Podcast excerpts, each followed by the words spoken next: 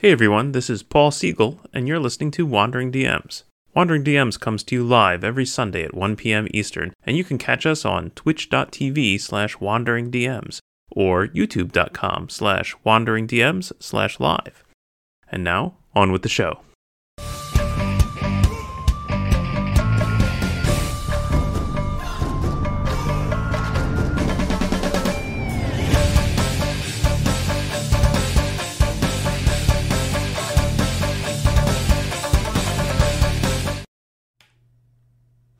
Hey there, welcome to Wandering DMs. I am Dan, and I'm going to be hosting solo this week. Paul will be back next week.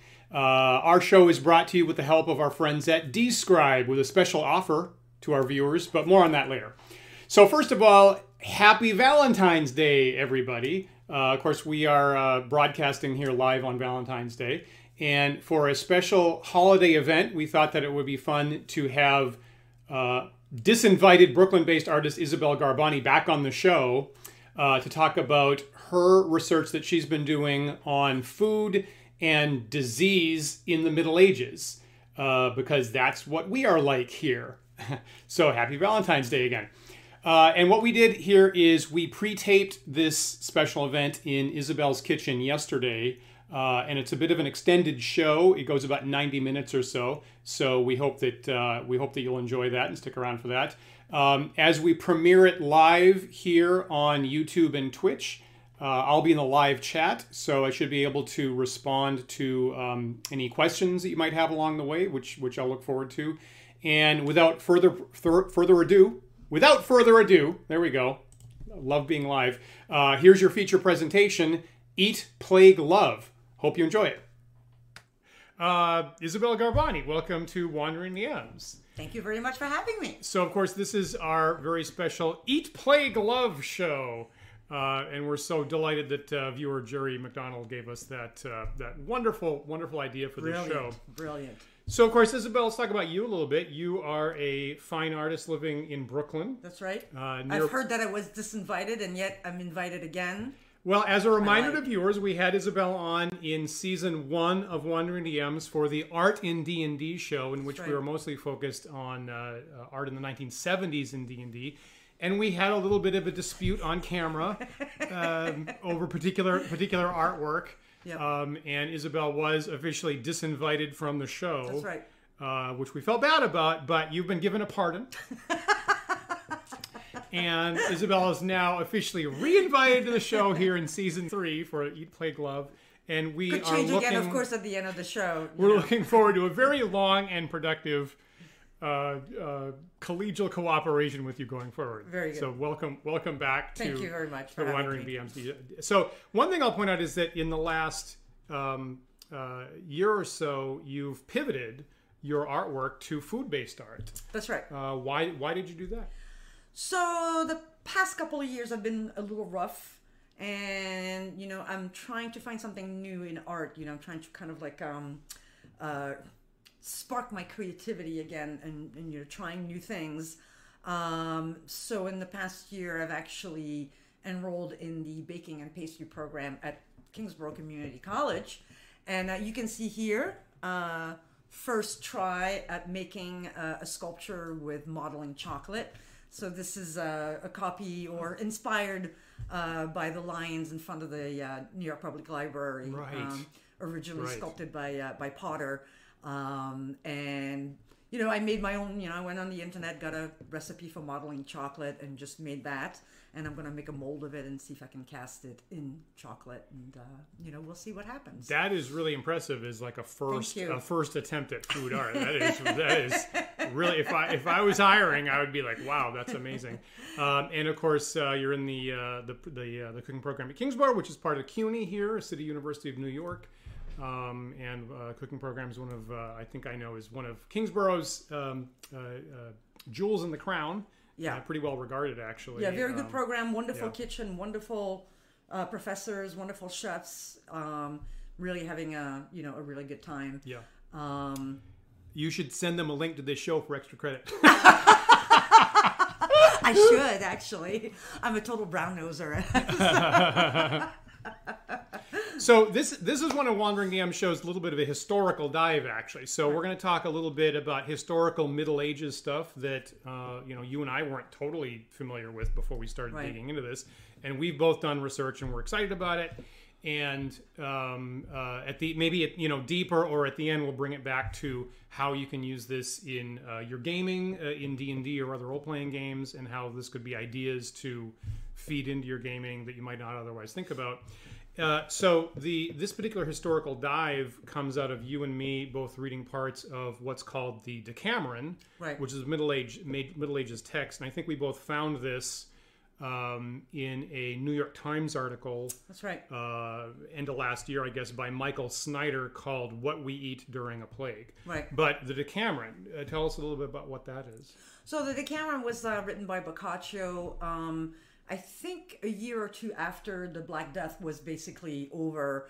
Um, so you know he was witness to all of that, and you know it's believed that he actually wrote it a year after his father died, probably of the plague.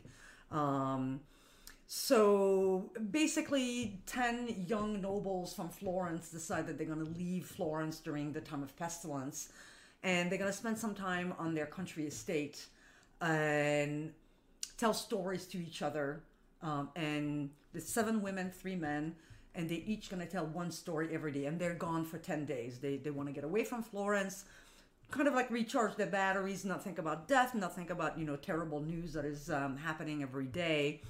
Um, and so the Decameron is basically all the stories that they that they tell throughout their their stay um, in the countryside. And some of them are silly, um, some of them are tragic, some of them are funny, some of them are about love and makes them cry. Um, and you know, in the background of all of that, they're going to have uh, they're going to spend their time as pleasantly as possible. So they're going to go for walks in the garden. They're going to have good food. And the servants are specifically told not to give them any news about what's going on in Florence. They don't want to hear about death. They don't want to hear about the plague. They don't want to hear about diseases. They just kind of want to, uh, you know, again, like recharge their batteries and kind of relax um, and have, you know, a pleasant time together. Interesting.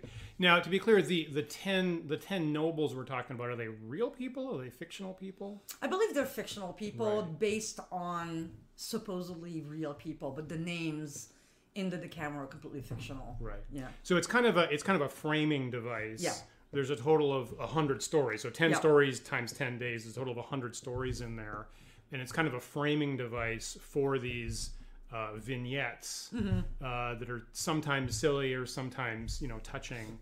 Um, and a little bit like other stuff like like a thousand and one nights kind of has the same framing device of one character who's telling a bunch of stories uh, in an otherwise possibly traumatic situation Right. actually um, you know one thing that comes to my mind around this framing device is must be nice to be in the elites that you can just leave town and go to your country estate and have a bunch of servants uh, serve you and protect you and be Right. you know protected from the, the the ongoing problems Right.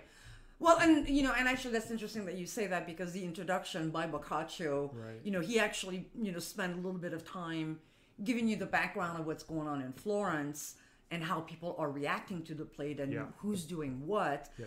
And you find a lot of parallels to what's going on in the pandemic right now. So you have people who have money and they have country estates and they leave, you know. So we've had a lot of people, you know, spending the entire pandemic in their Yeah. Hamptons house right you know, must be nice. Right. You know, just leave New York. You don't have to deal with all the crowd. right Um, then you have people who completely ignore the plague. They're gonna go have a good time, and they're gonna, you know, drink and make merry and eat a lot.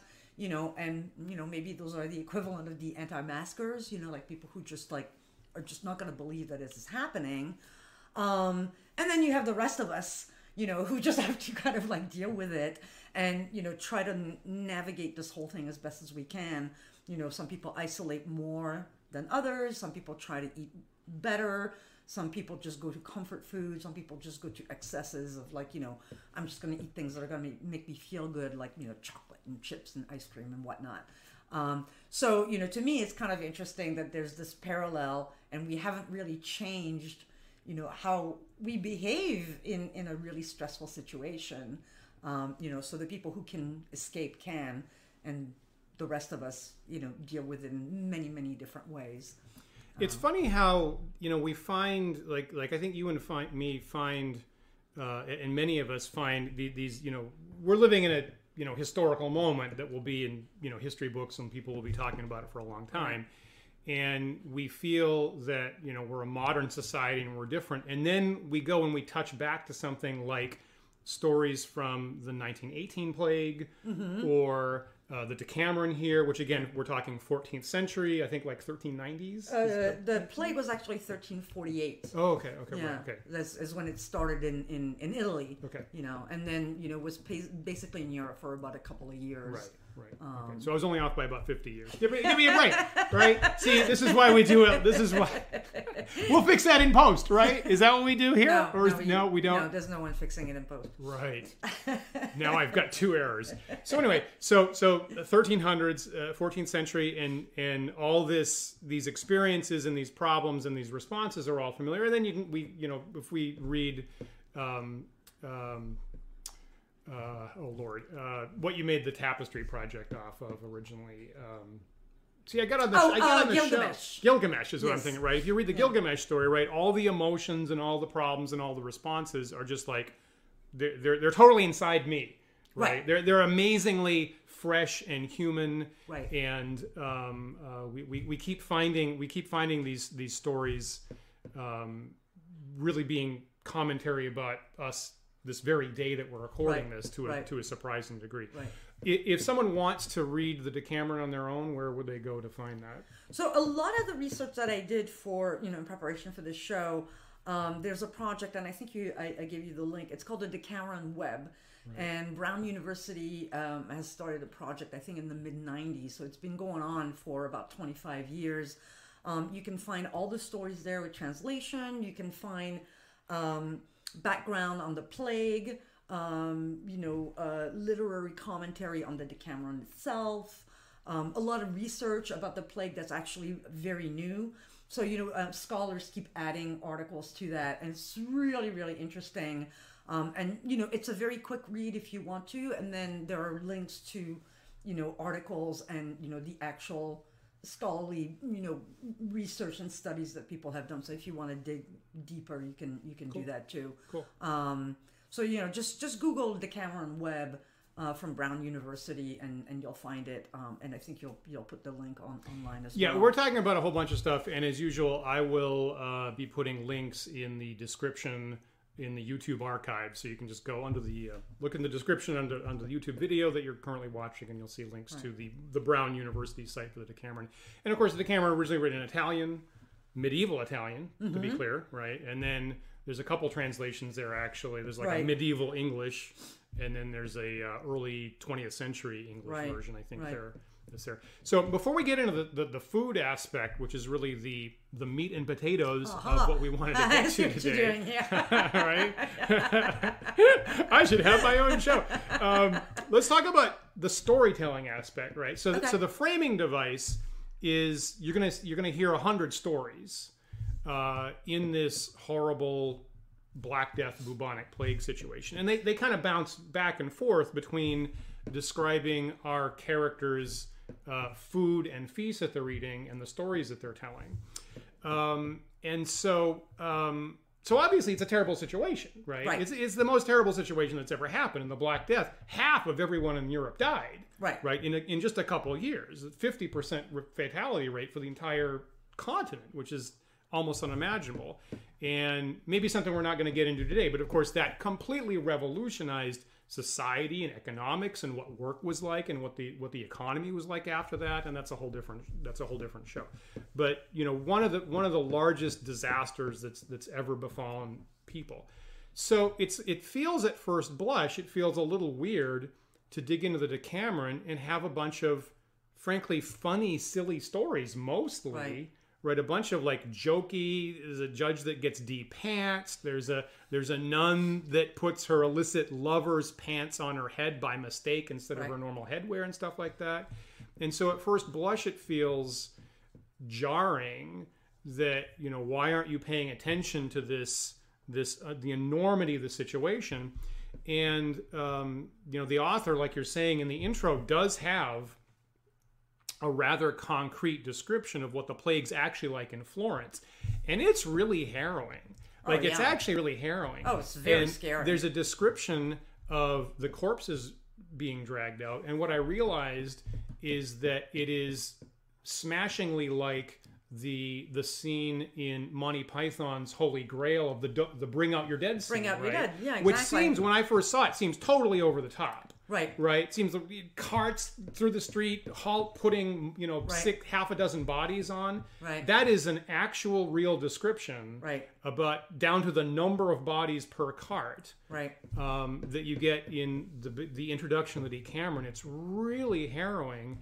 And then, like for the Monty Python situation that most of us are familiar with, they turn that into a big joke. I've never seen that event portrayed except as a joke. Right. Right. It's it's too horrible to think about in reality. Right. right. So it's almost like the only way that we can we can parse that is is is is in jokes and things like that. Right. Um, it, did, did that occur to you while you were reading those parts of the Decameron? Yes and no. I mean, you know, um, if you if you've ever gone to a funeral, um, you know, there's usually a, bet, a big get together, you know, after the actual, um, you know, funeral itself, Right. and it will invariably turn into people laughing. Yeah. Um, Yeah. and you kind of feel guilty about it, but at the same time, um, it's very hard to process the finality of death, and you know this just catastrophic situation that they're that they're into, and there's no cure, and they know there's no cure. Nothing is working. They know that medicine is just not prepared for the calamity that they're dealing with. And we're talking Black Death specifically. We're talking about Yeah, yeah. like specifically, and you know, if you're talking about COVID, it's the same. You know, it's like we actually Yeah. don't have Yeah. a cure for it. You Yeah. know, we can, you know, make sure that people survive. You know, um, but we don't actually have a cure for it. Right. So you know, it's very hard to really confront your your your your um your mortality in this way and and, and how do you deal with that? You know well laughter is is probably going to be the best way. You're going to be able to process that you know and it's a very strange way to process you know those events but i think you know humanity is is just we're, we're just not physically prepared emotionally prepared to really take that head on. You know and at the end of the decameron they actually are able to tell stories that are sad and they Right. are able to cry and they are able to tell stories that are happening in florence you know at Right. the time you know so they kind of like very slowly bring it back Yeah. to what is actually happening but you know the initial um uh state that they have you know they they don't want to talk about it they just can't talk about it Yeah. and maybe we can talk about the humors in medieval medicine you know and maybe that could be a segue for that Yeah. Um, let, let, let's just put a pin. I totally wanted to get into that, and there'll be there'll be a quiz later. Um, later. but so so and but it's a very the, the the storytelling arc in the Decameron is an interesting transition that you're talking about from start off with really the silliest stuff, Right. and then transition over it to now we're talking about um, maybe failed love stories maybe Right. in the middle, right? And then things you know things that are like cosmically fantastic you know places or something like that, and at the end you're talking about you know actual families actually in Florence, not specifically about the plague, but Right. things that are closer to us. And I think that that's a bit of an observation we both got from another another New York Times article Right.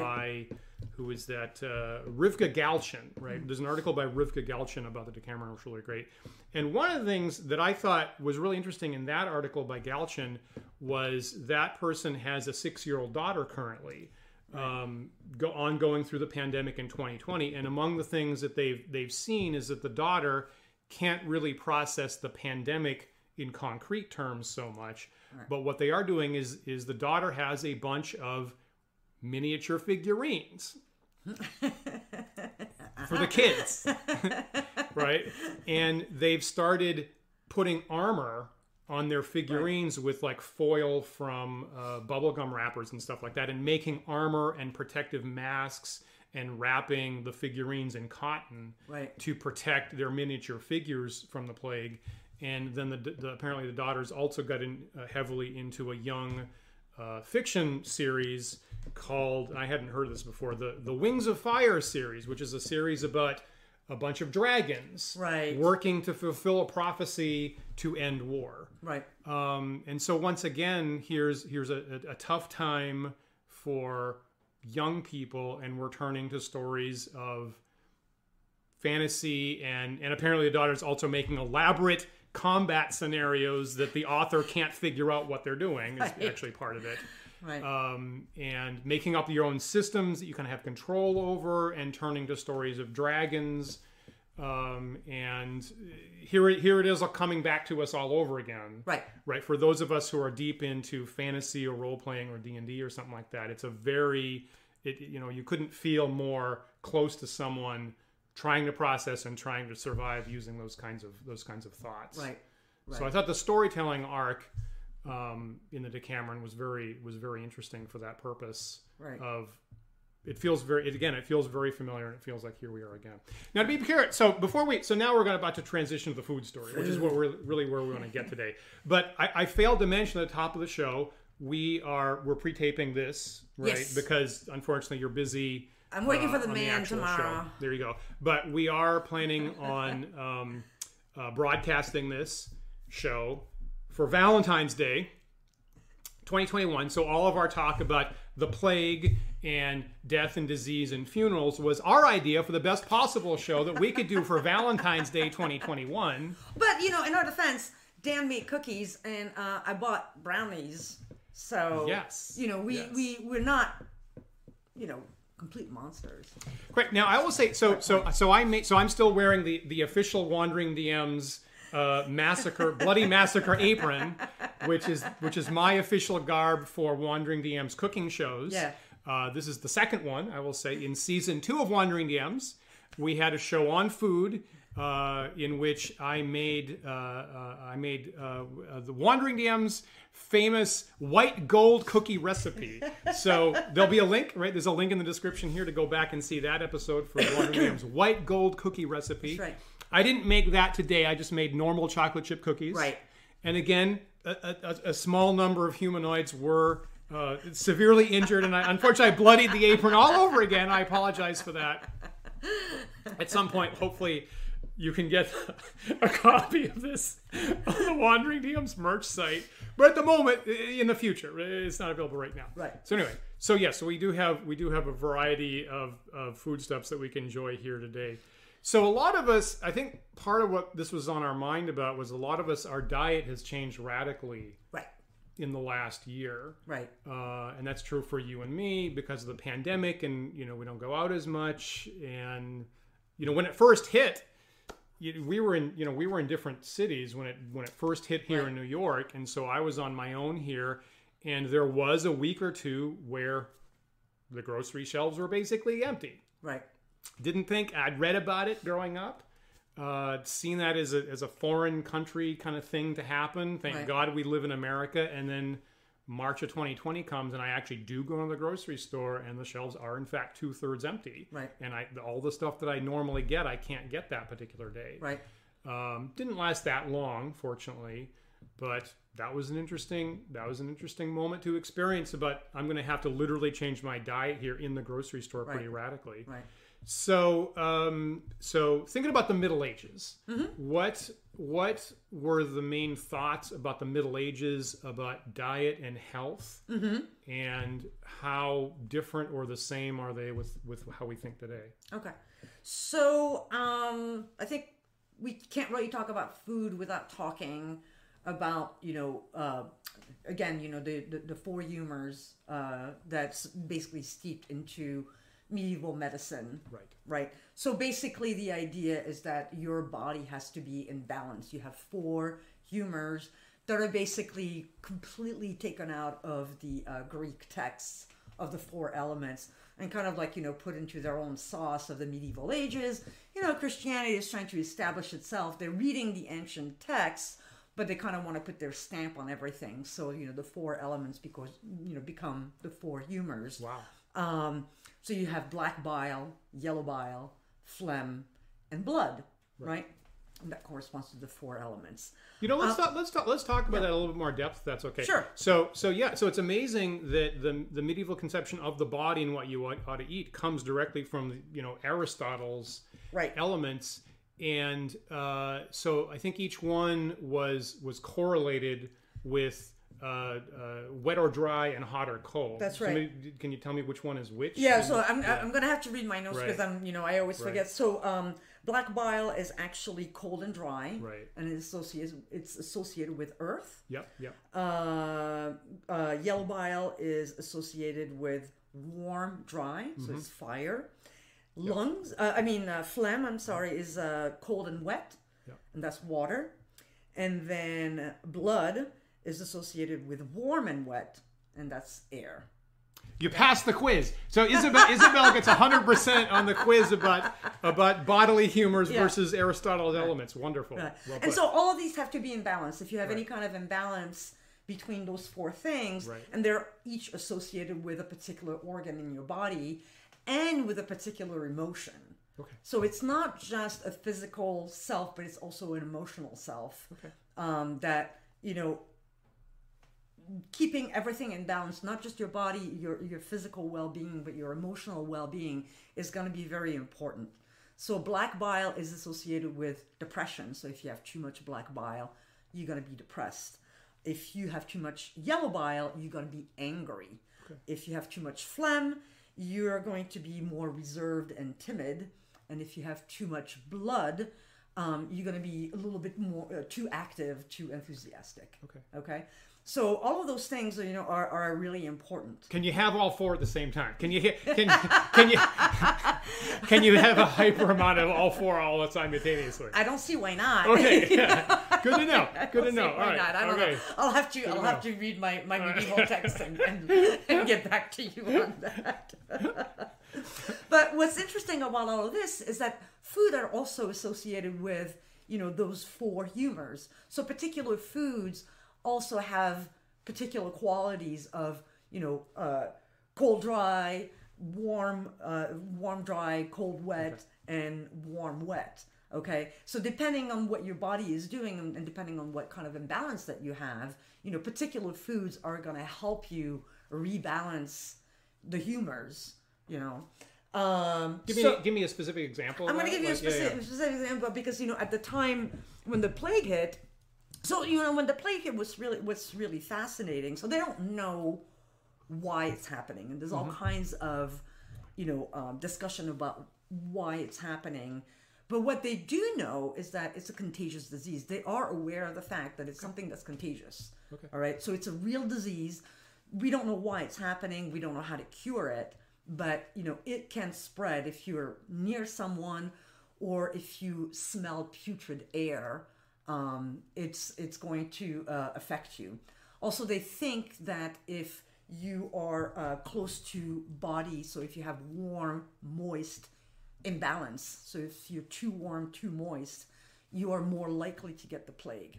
Okay, so there's a compendium de epidemia that's written in 3048 that's basically going to give you a plague diet um, to kind of pr- so it's not going to cure the plague but it's hopefully going to prevent you from getting the plague all right? So it's going to be a lot of cold dry elements um, to kind of rebalance and, and counteract the warm moist body that's more likely to get the plague okay? So i'm going to read some of it because you know i think it's it's kind of interesting. And so each food is associated with you know an element and so you're gonna you know for us you know it doesn't necessarily make logical sense you know but at the time it, it does.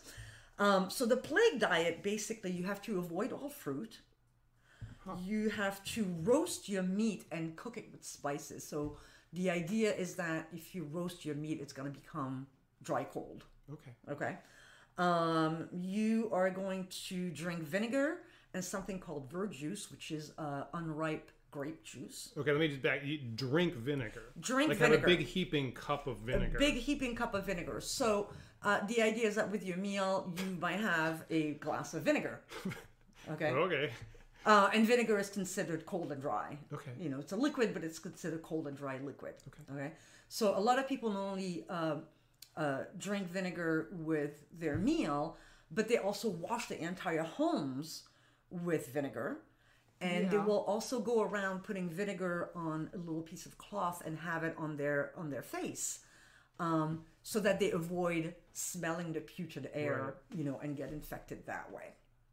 I mean that isn't isn't that isn't that currently is isn't don't people still do that in cases of like you know public protests where they might have to deal with tear gas or stuff like that? I feel like I've seen. That's possible. I think Yeah, I've seen like I think I've seen people like take cloth and vinegar in right order to like. but but you know that. vinegar is considered a really great cleaning products if you want to you know have Yeah. green products in your home Yeah. you know a lot of people actually wash their you know their their kitchen with vinegar Yeah, yeah. yeah. um so you know that you know so it's kind of interesting that way that you know we we still have some of that Yeah. stuff you know? Um and, and you know and there's a lot of you know if you look at traditional chinese medicine too um there is a lot of stuff that you can do to kind of rebalance the body to avoid um getting sick right? So you know everything is about keeping keeping balance and food and what you eat what you drink and how you feel is going to really affect your your physical well-being and how well you can fight diseases okay so and that's still practiced a lot today Yeah. you know um, so i thought that was really interesting um, uh, you also had to eat sugar which was extremely expensive because of Right. course that had to be imported so something for the nobility. something for the nobility. can do it a lot easier, So you know, and, you know, and a lot of that, you know, obviously, you know, people who are, you know, the common folks, you know, can't afford, you know, they can't afford spices. All those are important from, you know, the Middle East and North Africa and Asia. Um, uh, you know, they don't really eat a lot of meat. They don't really have, you know, uh, you know, the the, you know, the money to really Mm-hmm. buy the meat. And you know, and Boccaccio's in, introduction actually talks about um, how expensive all the food is getting. You know, so there's like hyperinflation. There's no one working the field. Everybody's dead. Yep. Right. So there's actually food shortages, and therefore food is becoming extremely expensive. And actually, probably for the first time, the nobility is also, you know, coming up with those food shortages, just like we were in March. You know, like everybody's confronted with that. You know, that there's just basically no food available because no one is working the fields. we, we, which feels like you know so obviously now we have industrialized agriculture and a lot of it's mechanized but it to, i mean the, the, as you say that right now it feels like a whisper of the the frontline workers being grocery workers Right. for us in 2020 and Right. if if they get sick nobody's going to get food and Right. the rather large problem of of protecting them properly where all of a sudden that became like the most important people working Right. uh, for us. Right. And obviously, the, the Black Death situation is a hundred times worse than that. Sure, but if you remember at the beginning um, of the pandemic, there were uh, big outbreaks in uh, meatpacking plants, Right. Yep. right? Right. right and so right, you know right, everybody right. got sick. Yeah, Nobody was really protecting their workers Right. properly. Yeah. And you know, all of a sudden, no meatpacking plants because nobody can work. You know, I mean, you do need skills, and if everybody's sick, you know, it's not like you can you can replace people very easily. Right. Um, so you know, we we we did come up with some shortages as well, some food shortages. You know, I meant yeah, okay. So I meant to I meant to mention this to you completely separately early this morning. But you know, there's a news story today of that there's a legal you know there's a legal fight between uh, the New York Attorney General and Amazon right now Mm. about whether Amazon is properly protecting their Right. workers in warehouses right at the moment. And there was an announcement of. Uh, of a, a lawsuit in the in the reverse direction, actually, of Amazon attempting to prevent the New York Attorney General from in, enforcing the law. As a matter Right. of fact, Right, right. Um, yeah, I think I think from my personal experience, I can tell you the Okay, answer. okay. We're not gonna. Anyway, We're we're, not gonna gonna get into into this right now. We're not gonna get into here. We're not into Right. politics right now, Right. you know, that but was yeah. me. That was an opinion Yeah. only from Dan Collins. Nobody else. And I have nothing to do with. Yeah, so so so this is the plague diet that's basically prescribed to uh, the you know the people who can afford it. Right. Right. Uh, but uh, you know, and how you you know, like I said, how you cook how you cook your your food is going to be um, is going to affect you know the the particular humors.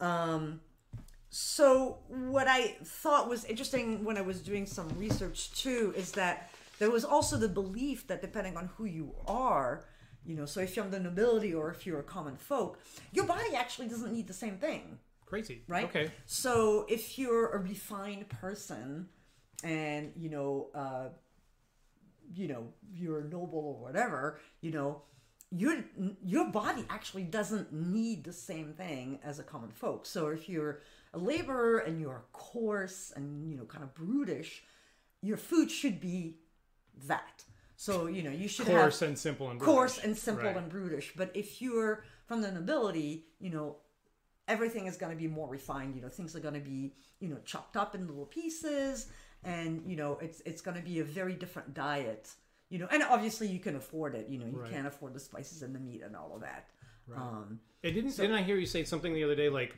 like the, the the peasants were expected to eat things from the dirt like potatoes and turnips and the the elite were the nobility were expected to th- to eat things from the aerial realms like fowl and bird. well okay well there's a couple of things so potatoes haven't arrived yet Right. Yeah, right okay. Right. so uh but no that was a discussion with my with my father because when um I always forget. Frankly, I always forget that. So, as someone you know from an Irish descent, an Irish American family, I like, like Potatoes didn't have have always been potatoes. What? Did I, what? How did you live? What are you talking about?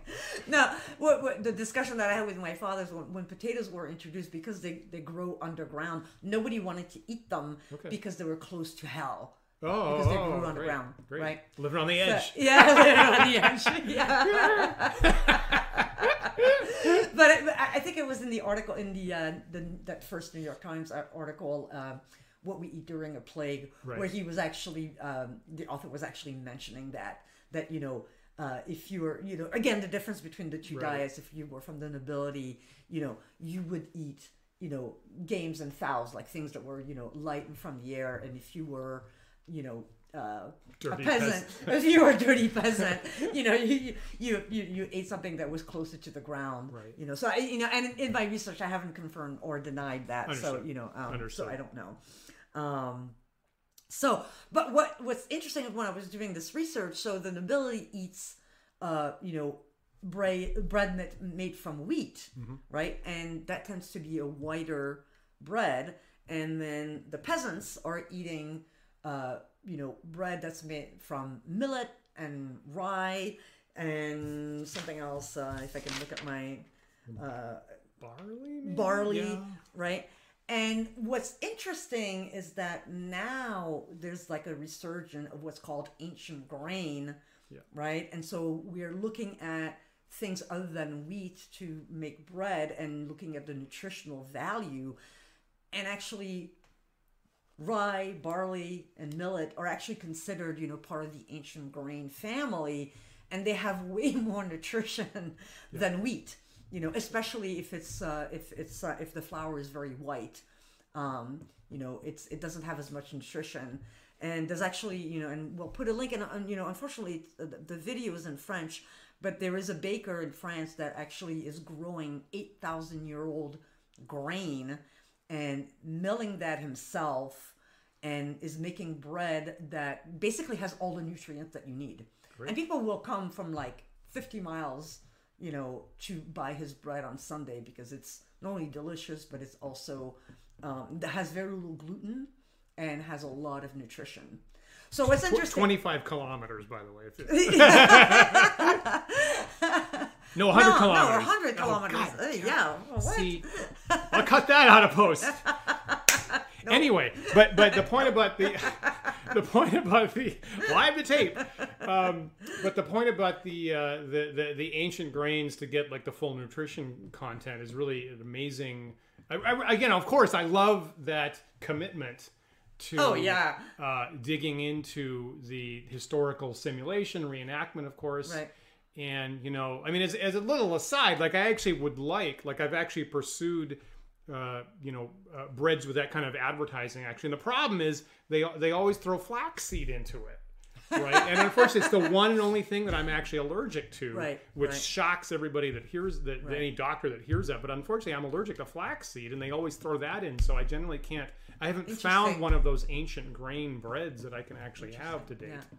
Well, and the problem is, it's you know they're very expensive too. Yeah. Uh, so the the plants themselves are much more fragile than wheat, so you can't really mechanize you know the whole um, um, cultivation process, Okay. and okay. they Yep, don't okay. yield as much. Okay. You know, so you know, for the same amount of land, you're gonna have a lot less flour. Right. You know, you're gonna be able to mill a lot less Okay, flour. okay. So you know, it's on a large scale, it's not possible, and you know, and and you do, it will cost you more money. Well, it's interesting to think about because, of course, you know, you talk about, uh, you know, food and agriculture, the modern, the modern era, and at some point the conversation comes around to a monoculture. Right. Is as people have identified a crop that grows more abundantly and they can make a better profit out of, they have concentrated on just that one crop. And unless unless I'm misinformed, I mean, all bananas now all have are all clones, all have exactly the same DNA Right. from some one er banana some number of years ago. And they're all dying. They all have Right. the same disease. Exactly, Yeah. and then and then you have the, they're they're fragile. On the one hand, as long as it works well, they're the most profitable thing. You've optimized maximal profit. Right. But on the other hand, they're fragile in the sense if you get a disease that hits that one thing, it could wipe That's out the it, whole crop. done. Right. So does it does it sound like if you went to a medieval village um, uh, cropland, they'd have a much larger variety of different different plants there? That I can't again. in I can't. I can't. I, I was trying to find actually Yeah. information on that, and unfortunately, you know, it's not a field of study that a lot Yeah. of people are super interested in. You know, it's not like this very sexy thing. Like, Right. um, so I, I can't really confirm that. Jeez, Um, you didn't complete your research for I this didn't episode. complete the research. I know. anyway, No, I just couldn't find. I just couldn't find the information that I was looking for. Oh, I, I, I think I'm disinvited.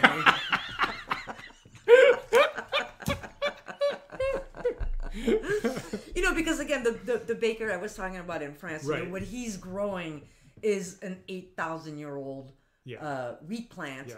Um, it's called um, einkorn, I think is. Uh, I'm not sure if I'm butchering the name. Um, I'll have to I see what you did there. Yeah, it's einkorn. Okay. So, um, uh, it's called la, la petite épeautre in uh, in French. Um, so, and I'm not sure how widely it was used in the Middle Ages. You know, I'm not sure. Like, I don't think we had they had the monoculture that we have now. There's probably Right. a lot more variety by region. Yeah. Um, but I'm not sure like how far they were from that particular ancient grain. Uh, but my suspicion is that you know actually you know so we talk about the um, the peasant diet being mostly bread, but I think the bread was actually better than the bread you know better for you than the bread that we eat now. Gotcha. Gotcha. You know, I you know, as, as long as we're thinking about food and how things evolve over time, I mean, you know, one of the things that I think of is because I, you know, I grew up on a farm in, in rural Maine, is and we had, you know, we had wild strawberries and just in the field. Oh, So we'd yeah, go those out are haying, delicious. and you know, it wasn't grown. We weren't intentionally trying to grow; it just grew there naturally. But they were tiny. They're tiny, right? They were yeah. teeny tiny. They were smaller than my little fingernail, Yeah, like quite a yeah. bit. They were teeny tiny little things.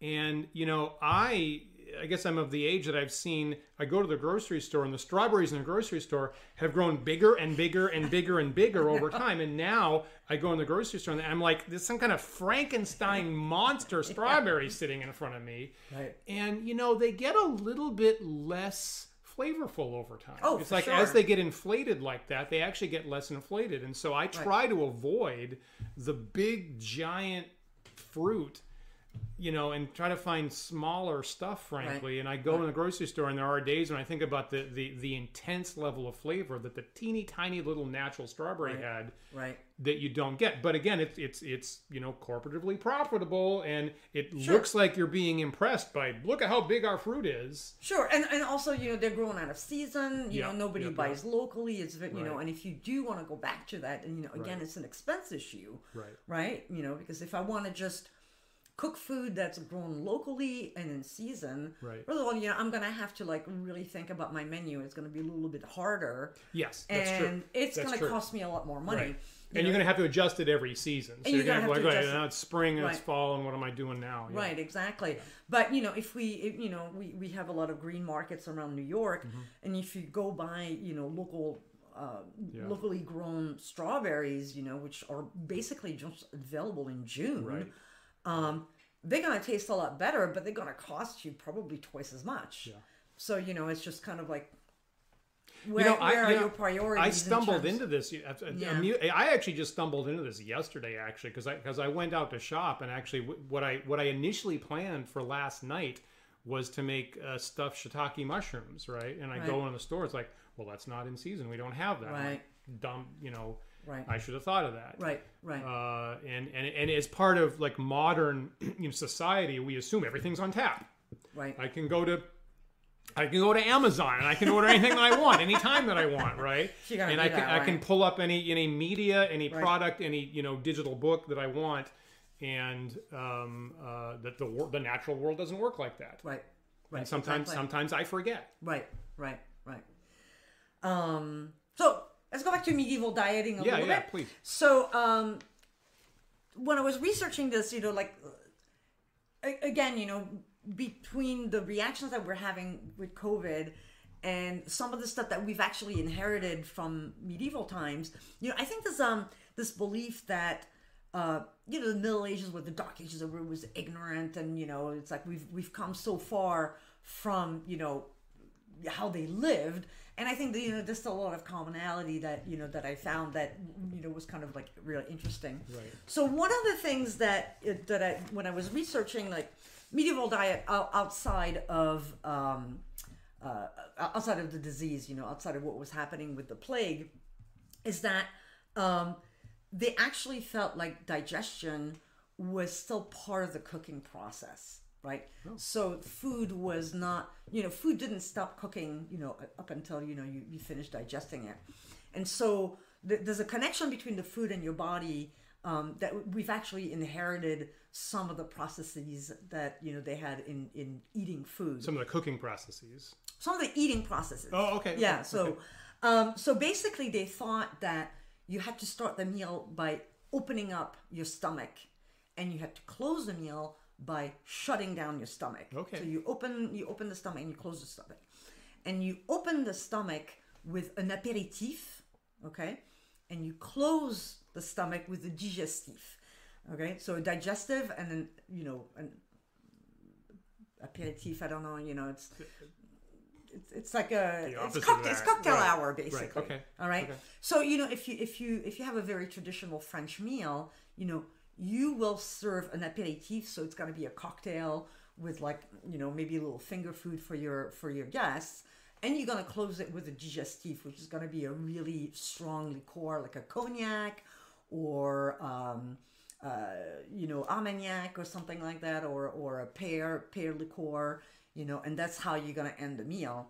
And then how the meal is served is gonna go from very light, um, uh, uh, uh, to very heavy. So you're gonna start with a soup, maybe it's gonna be followed by a fish, then a white meat, then a dark meat, then the cheese, then the dessert. Right. Right.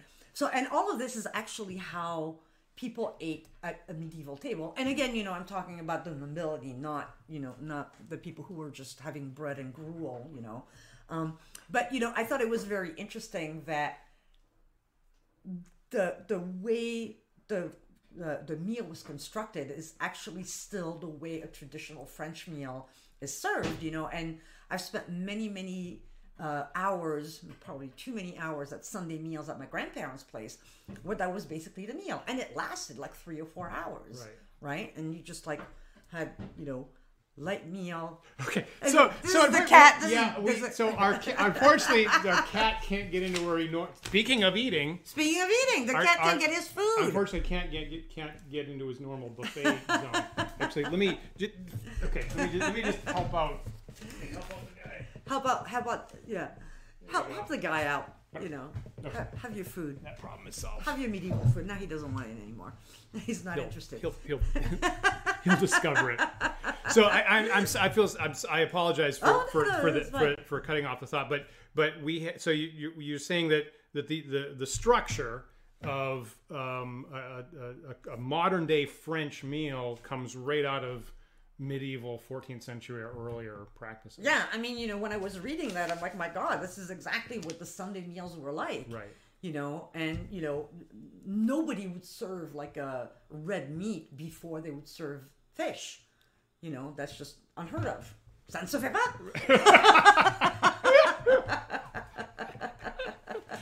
That's a plus one point. so I just thought it was kind of interesting, you know, that we've inherited, you know, some medieval tradition about how we eat. Yeah. You know, and you know, it has nothing to do really with your health or you know, like the thought of like you know, you know, it's more with the taste rather than you know with your physical well-being. You know, but you know, the fact of the matter is, you know, that's that's how the meal was structured. And then the other interesting thing that that you know was a parallel between then and now. So, and we're gonna put uh, some links on the medieval cookbooks that I found. Um, and there was one medieval cookbook called Le Viandier, and basically the cookbook and it's not uh, you're not gonna really find like recipes of like you know cooking time and temperatures and you know how many ingredients you need you know it's it's more of like not a, that they, not that you had an oven at the time to set to 325, right? No, right, I you didn't mean, have it. Yeah, it was like, like, ah, here's some stuff we here's put some together. stuff, put it in the fire. Right. and Um, But- watch it. and watch it and make sure that it's okay. Um, but uh, oh, oh, So here's- here's, here comes the cat. Here's our cat yelling. You may there there are other shows where you see his tail kind of cross in front of. So maybe you should come over here, buddy. You can come right over. Your buffet is available. Over there, I feel like. Wonderful. So glad we had a guest. That's guest nice, shot. nice little guest shot. Like. Um, so uh, so the so the book you know basically talks about you know how to basically cook the meal um, but there's also a, big section on how you present the meal. How you're going to plate you know the actual meal that you're making? And if you think about you know us going to restaurants and doing fine dining that's a huge part of the food industry now. That's a huge part of the restaurant industry. How are you going to present the food? You know if you go to mcdonald's it's going to be in a little you know paper box and that's fine. You know that's you pay three bucks for that. That's what you expect. But if you're going to pay you know $40 for an entree you know you want it to have like a really special presentation so the media that you know we're, we're still kind of like in the same zone the same medieval zone in how we want to enjoy our food you know how we want to actually um, have the experience of eating um, so you know, I thought that was just kind of a, a very interesting little tidbit. Um, It, it's in- you know that book. Of course, it's funny that you picked that out because, of course, you you and I have had an experience of our mutual sensibilities evolving over time. Right. Is that me as an American and and again one from a very rural location of like. The food's on a plate. Here's bam, right? Kablam! Yeah. It's like off the barbecue. bam! It's on a food on a plate in a pile. Great. Um, and you know when when we started to you know have dinners together, like you were constantly you know commenting on well, what's the presentation like? Where's Right. how are things located and what's the overall design and what's the presentation like? And I had never thought of that before, but of course you know now it being you know just a little just a tiny little bit OCD now I'm that's on my mind all the time Right. frankly and I'm and I'm glad that it is as a matter of fact it's Right. like I think that maybe you know maybe had a little bit of an instinct for that that I wasn't allowed to express. But of course like even these cookies right? So so Isabel took the the cookies and the brownies and laid them out in a hexagonal pattern right? I didn't I didn't ask for that. I don't know if you realize how perfect that is for you know for our gaming show. Uh, and I'm like I wouldn't have thought of that myself but well I'm so glad the cookies are in a hexagonal shape. That's awesome. Um, so it's, so it's something that we talk about, you know, that you talk about, I should say, a lot, and it's funny that you're seeing it there in that cookbook, which of course was, I think, for upper class dining, right? Oh, of middle, course. Middle Ages French, Right. You know, for the royalty, Right. And the other cookbook that you spotted was uh, the Forme of Cury, Right. Right, Which, which is in English, so that you know, because I think Le Viandier, you said you, you couldn't, we couldn't find it in English. Yeah, I could. Um, I didn't and- try very hard, but anyway. um, but Oh, the, but the other one is in English, so you can you can actually get a, a- a better sense of like what medieval cooking was like. Right. And and Yeah. this and and the, the the forme of Cury, the the English medieval language uh, book is from 1390. That's where I got the 1390 date from. Oh, yes. okay, gotcha, I, I was thinking about this cookbook actually that was written by the master cooks of King Richard II. Oh, very good. Right. So again, you know, mid, Middle Ages technology, so not um, Right. not you know three milligrams of this and two cups of that, and for, Right, for 35 minutes. And But- you know, and as a matter of fact, you know, um, a, a lot of people didn't have their own kitchen, Right. you know, or you know, it, definitely not their own oven. yeah. So you know, an oven, you know, probably would have been uh, part of the the bakers guild. So you could go and you know bring, you know, maybe you brought like a certain number of you know um, uh, flour and they would make the bread for you or maybe you brought the dough you know so most people didn't really have a cooking kitchen like you know you think about now Yep. you know definitely not an oven you know it's a fire hazard Interesting. all the houses are made of wood so you know it's like a very you know uh, special place that you know Okay. um, uh, highly qualified people are tending Okay. um, you might have it, uh, you know, a fireplace, and so you know most of the food might be cooked over, you know, the Right. fire on the fireplace. Right. So you know things that are more like roasted or in big pots that you can hang over over the fire. So you know, you, your cooking is kind of limiting, limited. You know what you can do um, if you're, you know, more of like a the lower class.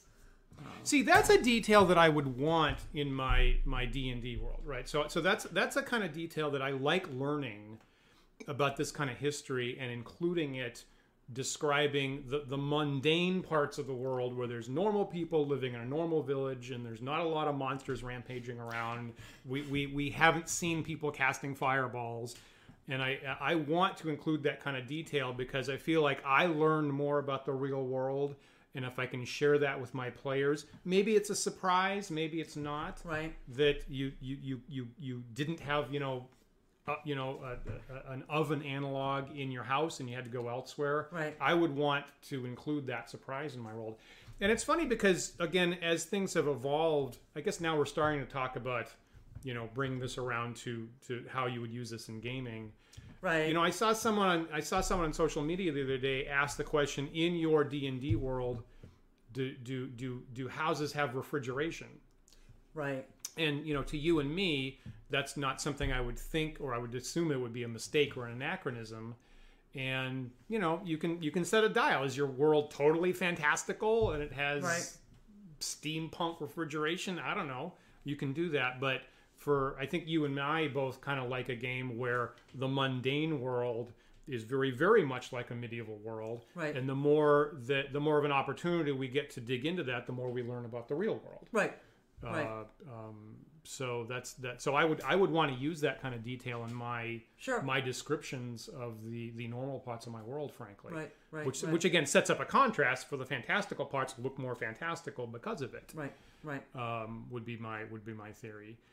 Um, so the the the idea that so among the things you're talking about with the food and to bring it into like the the disease and how so I'm always thinking about how the cat climbs on top of un- unexpected places. You can't see the cat, but he's actually uh, And, uh, getting very, very close to our technical setup. and he has an opportunity to get on a counter that he's never gotten before. Yowie, that's really not a great idea. Um, so yeah, he's gonna come go back, back. over here. he's gonna come back on Yeah, camera, you know, yeah, yeah. that's fine. Great. What a what a wonderful. What a wonderful co-host, um, and he's also going to climb up on me now. Such a great coach. Um, so, so among the things you're talking about there is the belief that a lot of contagion plagues were uh, delivered in the air. Right. Uh, which I think is called. So here's one of these words that I've seen a million times, and I've never said it out loud until right now. Uh, the miasma theory Right. of disease that it all came from from diseased air, and um, so now he's on the stove. That's okay. fine. Hunt around behind us. Um, and so, so for what it's worth, like I actually like in my D and D game, like for things that are disease based now, I always make the the saving throw a saving throw versus breath, Right. To kind of echo the fact that uh, maybe in my game world. Uh, disease actually is being distributed through through the miasma, and that it's it's air and it's your breath and things like that. So I like use a saving throw versus, for uh, for breath. And the disease you know is something that i wrestled with a lot trying to get into my games. And i feel like as we talk about the the black death the bubonic plague and how incredibly important it was for this period of medieval history mid 1300s that's about where like we kind of you take an average of everything you see in classic d&d it feels like it's kind of 1300s ish maybe um, and I kind of want you know disease effects in my game, but I kind of struggle with how the best way to present it, you know, to the players or when it pops up or things like that. So, and then again, you know, as we as we talk sometimes about the struggle between the true original creators of D&D, there's different sensibilities there. The first disease rules, and I think these are things that you and I have discussed before. The first disease rules were written by Dave Arneson in the Blackmoor supplement to original D&D. Mm-hmm. And there originally it's all actual real world diseases. And Gotcha. in, in classic Arnesonian style, it's very complicated. Pardon me, it's a co- complicated numbers and things like that, and that's the kind of thing Dave Arneson would do. But it was all a list of maybe about 20 real world diseases with specific triggers or places or things like this is the kind of thing you get from a swamp and this kind of thing you get from fleas. Uh, a, a number of them noted food, right? So a number of them specifically said if you get contaminated food or bad food or you're in a food limited situation, right? This this is one of the diseases that you're likely you need to check against right now, and that would include what was it dysentery, cholera, typhus, and typhoid fever were the things that were specifically food related. Gotcha. And as we and, and if you spec- got in that situation, then there's a percentage chance you need to roll against it. You've got cholera or dysentery or typhus or typhoid fever or something like Okay. that. When you move forward a couple years later to uh, first edition AD&D and, and Gary Gygax is writing, he takes out the names of the specific diseases. He turns them into these abstract grab backs of effects. And so you're supposed to roll monthly. He even more briefly says food could be a factor. Like that's even that's more words than he uses. Like factors could be contagious people or bad places or dirt or filth or food. That's all he says on the issue. Okay. And you get a grab bag of random issues of like you have something affecting your throat or your eyes or your limbs or your joints and it's severe or bad or acute or chronic or something like that. And you don't get the actual names. Nowadays, you know, the diseases that you see in D&D are all fan- fantastical. They're all mm. fictional.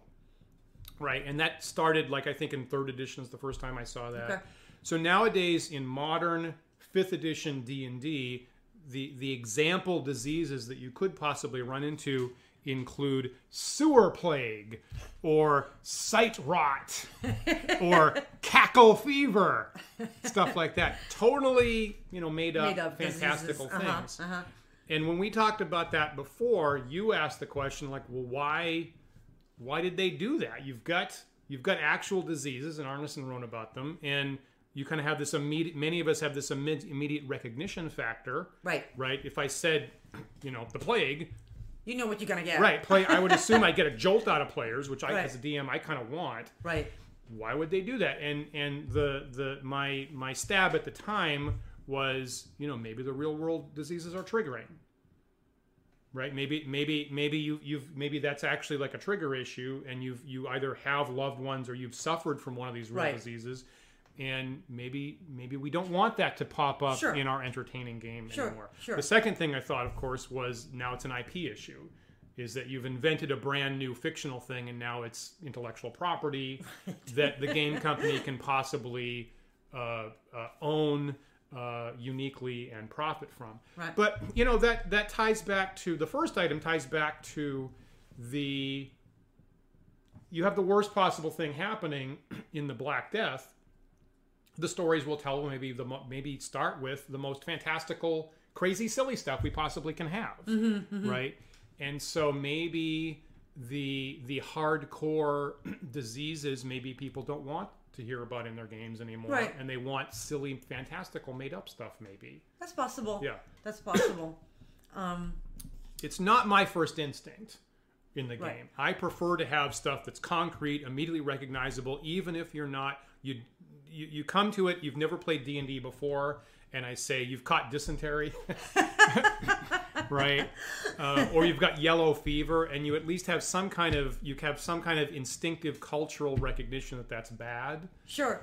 without needing to know the as people call it now the lore of D and D to know that cackle fever is a bad thing. Right. But I think, um, you know, I, I, I think, you know, different players and different DMs are going to, you know, have different sensibility. And I think Yeah. there's a wide range. And that's, I think that's perfectly fine. You know, like you know your players, you know what they want and what they don't want. But I want to kind of like bring it back to 1348 because Mm-hmm. I think that is something that could be used in a game, you know, about diseases that I, I think is kind of interesting. So again, you know, they don't know why the plague is happening, and there's three different theories as to why it's actually happening that they feel is completely they're not Interesting. contradiction you know like they they're completely wildly different theories but they're not they don't contradict each, each other in the medieval mind. Um, so the first uh, explanation as to why it's happening is that it's a punishment from god. You know we've been bad. It's a punishment from god you know and you know we need to clean up our society um, and this is what we get uh, as a punishment for not for not being good christians. The second theory is that it's just the alignment of the stars Oh. you know and they're aligned in such a way that it's just going to bring a catastrophic event right? So there's nothing you can do about it. You know the stars are the way they are and something horrible is going to happen and it just so happened it's the plague. And then the third explanation is that there's been some sort of earthquake or some sort of natural event that has released putrid air, and that's what's contaminating um, Europe. Right. And that's that's why the disease is actually progressing and killing people. You know, so those are the three theories that I think, you know, obviously they're not scientific in any way, but I think you know that's something that could be really interesting to use in a game in terms of like rolling for Yeah. whether or not you get a disease, whatever disease you want to choose, whether it's real life or not. Um, and in, in that, actually want And I agree. I agree. I think those. You know, I I think, think- those I are think great those- places to put your hat on that. Yeah. Right, you know, you know, I, you know, sometimes you know, reality is like so much better than fiction. I agree. You know, so you know, in, in, instead of doing like this monthly, you know, whether or not you get a disease, well, do you know whether or not there's an earthquake, and if there's an earthquake, maybe it releases bad gases Wonderful. that you know, um, you know, causes some sort of disease. But can I say actually why the plague started? For real. Yeah, for yeah, real. Tell, yeah. Tell. Which because I think that's interesting too, Mm-hmm. right? So uh, the Mongolian army is laying siege to uh, the town of Kaffa, which is in the Crimean uh, Peninsula, right. and their soldiers are getting sick. So the siege is not going very well. They know they're not going to be able to actually take the city. Um, they know that they have some sort of contagious disease. They don't know what it is. They don't know how to treat it. It's the plague. Spoiler. Spoiler alert! Spo- spoiler to the 14th century. So they decide to leave, but before they do that, they take some of their corpses that have died of the plague and they catapult them inside the walls of the city because they know they're going to contaminate the people inside the city, and they do. As you do. And so as those, you know, you know, so they leave, you know, and the people from the city starts, you know, back, you know, back to Italy. You know, some of the soldiers go back to Italy, and slowly that disease actually, you know, makes its way up the Italian peninsula. Wow. Um, so, but that's how it actually started. So, and you know, and that's actually kind of interesting too. You know, you can catapult something, uh, you know, and send, you know, maybe you know, if you want to be gruesome, you can catapult a corpse. You can catapult something else, like maybe a dirty rag. you know. but so you know the origin of this of, of the disease itself, you know, and how the, the origin of the pandemic, you know, is is in itself kind of interesting. You know, and it's something that you can probably also use in a game, you know, as to why disease is, is starting. So it's an event that's happening, you know, hundreds and hundreds of miles away, you know, that probably nobody's really aware of, you know, and yet, you know, it's a, it's it's going to affect, you know, a couple of years later, it's going to affect everybody in Europe. Yeah, I wrestle with those are great thoughts, and I think those are great things to reflect on, like how you could use, you know, what or or, or I guess you know uh, what Paul would say, like what's the purpose of this? What is the purpose of, of disease in your your game? And you know, I've I've wrestled often between the Gygaxian. There's just a flat. There's a percent roll every month. Any particular person gets a disease. Right. That's it. Versus the Arnesonian, you need to go to a particular place in a particular situation, and then you might possibly get a disease. Right. And I think the, the, the gamist side would be there needs to be a particular reward that you're you're gauging the risk and reward of do I get the magic thing Right. and is it possibly disease me? versus the simulationist end of there's just disease in the world and anybody could possibly Right. get it. And maybe, you know, maybe a middle ground between that is maybe maybe one of these events. Right. Maybe, you know, for a simulationist like me, I might roll on a monthly basis to see if there is a, a plague epidemic that hits the whole town, right? And then it's a situation where the whole party, everybody playing the game, all is aware of it and all has to deal with it all at the same time, maybe. Right. Um, or you know maybe uh, like if you're playing uh, an adventure like Death Frost Doom, uh, where there's one like there's one particular trigger that could possibly release it from the dungeon to the rest of the world, Right. And then the rest of the world's all contaminated until you find some way of dealing with that. Right. So maybe one of those like big groundbreaking events, whether it's from a divinity or astrology or an earthquake or somebody delving too deeply where they really shouldn't go. Yeah, nosing right? around in a dungeon Yeah. and opening, you know, something that they shouldn't Yeah. open. Yeah. Exactly. and and you know our experience in the last year and again we, you know we're filming this 2021 and we're at the point where uh, touch, to touch back to something we said earlier on we're at the point where vaccines are being rolled out um, uh, we, I only know one person who's gotten it so far. Right. Most people we know haven't gotten it, and we you were you were looking today Uh, yeah, to was- try to, to to try to find a scheduled uh, event, uh, and couldn't find one. Right. Now I've been looking for a month and I can't find and anything. and so the you know having grown up with the D and D the, the first edition D and D rules of just there's a flat percentage chance any month anyone in the world gets a disease, but that's not how it happens. Right. Right now we know that there are these waves of pandemic. Right. Right, where it gets released and it exponentially grows, and we're all thinking about it, and we all have to Right. deal with it. And is an ev- it's a it's a worldwide community event Right. that we're all thinking about, and it's not a flat uniform distribution around the world all the time. Right. Right. Yeah. And it's not, you know, it's not like a, you know, a monthly event that you're gonna, Right. you know, it's those are, you know, like a pandemic is gonna be pretty rare. Right. You know, and so you know, I think you have to have like some sort of trigger Yeah. um, to make it happen. Yeah. You know, so I think it's probably. I mean, in in my opinion, you know, Right. you know, roll to see if Mercury's aligned with Jupiter, Yeah. yeah. and then if that happens, then maybe there's a chance Right, of a catastrophic event happening. I mean, you're not going to set up like an astrological chart with Right. constellations in a computer program tracking it for your campaign world from year to year with a unique calendar system. You're not going to do that. You'd have to be crazy.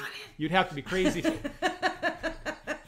You'd have to be crazy to do that. Right. Um, but uh, but I like it. I like it. I, I you know this the stories say that this is a world that's kind of brutish and kind of short, and it's kind of tough, and it's kind of special if you manage to survive it. And diseases rolling around is is is part of the story that I kind of want to be to be in my game, frankly. right. Right. Um, so uh, so we're going. So this is a little bit little bit longer than a normal wandering DM show. Sure, but we knew- But we knew there's- that was gonna there- happen. there's one thing to, at the end that I wanted to get to, and that is that the Decameron talks about games. Yes. Right. Talks about games as one of the options. So again, you there's the the, nob- the nobles are escaping from Florence. Right. They're they're going to their country estate to get away from it and, and not think about it. And um, uh, so we we know about where this is going. So I'm going to read the specific quote here. Right. Right. Can I can I Yeah, actually say ahead, something go in their ahead. defense? Yeah, yeah. Actually, so the idea of them going to uh, their country estate, Right. you know, again going back to the humors, Right. you know, they're avoid they- they're trying to rebalance their emotional state too, Yep. in order to have better physical health. Okay. Right. So Yep, they are okay. trying to avoid Yep. melancholia. They're trying to avoid, you know, having excess black bile Yep. and being depressed. Yep, yep. So the idea is not just that they're, you know, escaping, but they also need to have, you know, a very quiet time, very pleasant, and kind of um, rebalance their emotion that will rebalance their physical health. So And you know, I'll say this is something that, like, growing up, like, in considering myself, I'm a rationalist, and I, you know, I only like logic and da da da. This is something that I actually kind of resisted. Right. But but you know now you know now I understand that the the you know and not that it's a silver bullet either. You can't you can't you know actually resolve a disease just by being feeling good about it. Right. But but your your your emotional positive attitude makes a big difference. it does. And when I've dug into things like outdoor survival Mm-hmm. and trying to, you know, simulate wilderness survival in my games, I'd see over and over again everybody admits that grit and resolve to live no matter what is the fundamental essence between managing to live a bunch of weeks and not Right. right and so that the, the, the mental attitude towards towards these things does make a big difference It does. Right. And, and you know, it's and, not the only thing but it makes a big difference Right. And I think we're talking about that Yeah. more you know, during COVID as well. Right. You know, I think it's been very clear, you know, to people that, you know, your mental health and your physical health, Right. you know, are really connected. Right. You know, and, and, and, you- and people being isolated or having a, you know, um, a much harder time. Um, you know, if you, you know, you're losing those connections and, you know, that you're, you're more likely, you know, to get sick. Yeah So, you know, your physical health is going to suffer Yeah. if your mental health is suffering. Yeah. So, anyway. So this I'll is let you- I'll let you so this is line and, and this popped out to both of us, right? So this popped Right. out to both. We wanted to talk about it, and here it's going to be here. We want. I'm, I'm using this as kind of the, the the climax here. So this is lines 110 to 111 in the Decameron where they talk about they talk about games. Right. So and and who the the, the queen on the first Pampinea, thank Yeah. you, is is who's who's the the leader of the first day, the queen of the first day. She's elected. Says this. Here the air is cool and the prospect fair, and here observe are dice and chess. Take then your pleasure as you may be severally minded. But if you take my advice, you will find pastime for the hot hours before us not in play, in which the loser must needs be vexed, and neither the winner nor the onlooker may be better pleased, but in telling of stories, in which the invention of one may afford solace to all the company of his hearers. What an interesting, what an interesting commentary. So, so they start off by saying we have dice and chess. Don't play that. Right. Don't do that because someone's going to be happy that they won and someone's going to be very unhappy that they lost, and we don't want that for anybody. Right. Instead, we don't want a game like chess, one of these old games like chess, where someone wins and someone loses. We want to tell stories Right. where everyone can partake and have a great time. Right. And what a here we are again. Right? Right. So we this is this this episode will be airing one week after we had Jon Peterson talking about his new book, The Elusive Shift, and that is the elusive shift. Right. Is the two camps between gamists, war gamers, where someone's going to win, someone's going to lose, like our show that we have on some Saturdays, right? where someone always wins, someone always loses, versus storytelling, Right. Where everybody's kind of in the same book and we can all appreciate the story, and the and the constant the, the constant wrestling between those two poles in role playing games and D and D specifically. Uh, and, and and and as you- as you're the one that pointed out this morning, actually, so here we have D and D, the first role playing game, which is kind of both. It's kind of both. It's kind of somewhere in the middle. It's kind of both. And you know, Right? if you if you think about a lot of the campaigns that we've had, you know, with Paul when Yeah. we when we play at uh, at Paul's house for his Right. birthday, you know, um, we're all playing together. Yeah. You know, and you know the fact that we're all on this quest together and it, you know there's not really competition between the players you know we're we're supposed to actually work communally you know to find Mm-hmm. the solution to some sort of mystery you know that we're presented with you know and hopefully the, all the players will live so you know in, in some sense there's really not like a loser and a winner you know like you're you're not really winning you're just like solving a problem together Yeah. You know and at the same time you know the, maybe the dm is going to tell you stories maybe going to tell stories to each other maybe we're going to try to embellish you know like what we're doing and you know it becomes part of the narrative you know. So you know what an extraordinary game that's actually a little closer to what Pampinea is trying to tell them you know in terms of like feeling good about yourself you know like and, and actually being more relaxing than you know a war game where you know there is a clear winner usually me and a, a clear loser usually that's not true. He's still ahead now we, we are. T- okay, to be clear, we're taping this uh, two episodes into Book of War season two, and we're currently tied. We're currently the record tied, is yeah. currently one to one. I did get the last game, Last so we're season. currently even Steven yeah last season he won but you in know Book of War season two. but but you know like uh, you, you know it's, it's just kind of an interesting you know again finding a parallel to what we're we're doing Yeah. you know Yeah. today of just like you know, I, f- I feel like D and D has a lot of storytelling, even if you have something that's a little harsher, you know, and you know, it, it- where a lot of players, you know, might die on you know, during the campaign.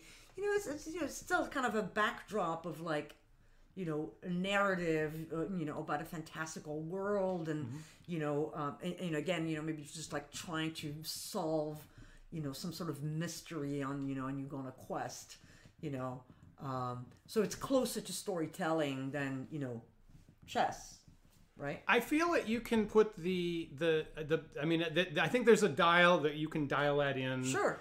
And I'll, I'll say you know modern you know modern like fifth edition style D and D gaming you just you just nailed it right hundred percent Right. right it's definitely more about storytelling than gaming and you know for me again I like I do like a as you know I kind of like a hardcore game where where sometimes you know sometimes you do lose that's it's on the table Right. um, and for me, like again, when we play poker, uh, as we did in the in the past, like one of the things that I like to see play poker is learn how to lose, right? Learn to, to learn and to see to me to learn how to recover from a bad beat. Sure. Right? I did everything right. I made all the right choices, and I got a wrong beat.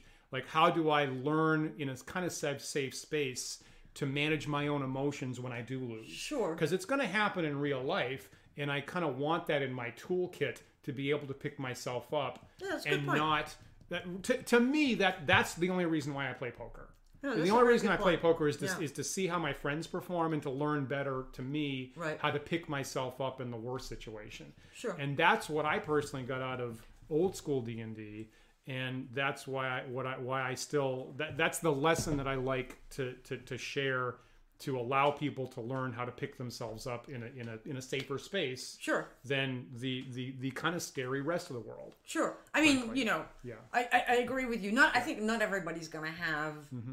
you know, the same desire and the same personality. Sure. You know, um, but but I agree with you that you know I feel games are Yeah. you know opportunities to learn lessons that you can apply. You know, in in life. Um, but you know, again, not everybody's gonna is gonna have the same the same goal. But how interesting is it that here's Pampinea, um, Queen of the First Day in the Decameron, saying, "Well, we have dice, and or we can tell stories." You clearly got to pick one. How 'Cause you can't, about you we can't do have both? both? You can't have both. That that'd be insane. And story. That would be crazy talk. What? and good food. You can't do that. and have a glass of vinegar with it. You'll be fine. have a big cup of vinegar. Nothing could go wrong. For. Valentine's Day. For Valentine's Day. A big cup of vinegar on Valentine's Day. How wonderful. I have some here if you want to. How wonderful. Yeah, well, maybe off Later. camera. Maybe maybe off camera. So, so I think that's a good. That's probably a pretty good place to wrap. So again, it comes. Here we are coming back around to you know stories and helping us survive and games and and we're here once again right at the camera and it's like we have dice you could consider that but we don't want we want everybody to lose and of course i remember being a kid you know when d&d was new and people were like you don't win nobody wins what is that what kind of What kind of crazy game is that?" what kind of crazy game is that um, and and here we are. So, is there anything that uh, so before we wrap up, is there anything that you really wanted to get in today that we failed to hit? No, I think we actually Yeah. talked about a lot of the stuff. I did, you know, I had some stuff about pies, but you know, know, whatever. It's not that important. we can talk about pies. Future, maybe maybe, Maybe we we'll do do, a that whole like show on March, pies. maybe like around March fourteenth. we'll do it. We'll do a we'll do a pie episode, well, I mean, you know, the, the stuff that we we really or maybe on on on June twenty eighth on Tau Day we can do like a so we get the whole pie instead of just half the pie. That's right. Sorry, I cut you off. That is okay. no, you know, of course, we don't have to have to talk about you know post plague society and how Right, it's changed right. everything, and that's you know Right. super interesting too. Yeah, Um, but you know, no, you know, I- think I think I got everything. You know, and you know, do look up the Decameron Web. Yeah. Um, you know, that's I I think that's a very interesting project. Yeah. Um, and you know, if you wanted to kind of like get your feet wet and and, and kind of get thinking about that whole time period, um, that's a really good good place to start. Great, great. Yeah. And we'll have a whole look for all the other links of other stuff that we talked about in the description here on YouTube, and uh, look for uh, Isabel's channel, uh, Cow and COVID nineteen, the the, the puppetry. let, let's survive the plague through puppets uh, that you were doing. That's for through humor. Yeah, it Yeah. was all about humor. You know, trying to you know, you make go. sense of the pandemic. There you go. You know, we weren't even humor. thinking about that We coming into the show, that, but we, that's to- true. That's we exactly totally did doing. that here. Yeah, Uh, yeah. absolutely. So, uh, Isabel, thank you so much You're for so uh, welcome. Spending your time here. Uh, what a what a wonderful way to spend Valentine's Day. That's right. and now we can have cookies. Now and we can brownie. eat the cookies. Wonderful, awesome. so, um, all right, I think I think this is good enough. I think I think we can have you back. Oh, good. yeah, yeah. I'm no yeah. longer disinvited. Right, right. Yeah, you're officially re-invited. All right. Yeah, good job. Good job, awesome. So hope we'll have you back, and um, and of course we'll have more uh, Book of War wargaming that we do together right. on Saturday nights. Um, and uh, I'm sure I'll I'll be I'll be talking more in the closing after I after I bookend this Right. with my framing device. Yeah. Very good. All so right. anyway, thank you so much. Thank you. Have a good, uh, happy Valentine's Day.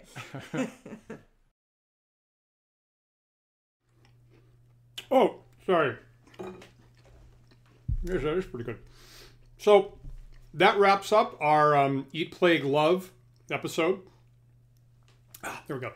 If you have any other thoughts you'd like to share with us uh, on those topics, please do so in the YouTube comment section. We would look at that. And while you're there, please also look in the YouTube description for a link to dscryb.com, our sponsor for this show. Dscryb are producers of finely crafted box text. They provide short, evocative descriptions to save you prep time in fleshing out new monsters or locations or new spells or things like that. They also have an instant search feature that you can use to find great descriptions for when your PCs go totally off the rails, which we adore and we want. So, frankly, we want that. Uh, again, that's dscryb.com, D S C R Y B.com. And if you enter the code WANDERING at checkout, you'll save 10% on any order. And also remember, of course, that you can like, follow, and subscribe to us, the Wandering DMs, on places like YouTube and Twitch and Twitter and Facebook and GitHub. And we have the handle Wandering DMs on all of those sites. Um, uh, you can also get audio podcast versions of our shows on all the top podcast providers and also on our website at wanderingdms.com. And you'll also find our awesome merch store there as well. Finally, of course, thanks to all of our patrons who support us here at Wandering DMs for special events like this and all the other shows that we do. We could not possibly do all this stuff without your generous support. And if you, if you are in a place that you would like to join them, please visit patreon.com slash wandering DMs, where you'll find all of our different benefit tiers, like extra chat with us in our private Discord server right after our show and right after this show today, as a matter of fact. This coming week, look for 10 Dead Rats on Thursday. Hopefully, uh, Isabel and I will have another Book of War Wargame show Saturday night, we're hoping for. And of course, we are live here every Sunday at 1 p.m. Eastern Time. Paul will be back next week, so please join us both then for another thought provoking discussion.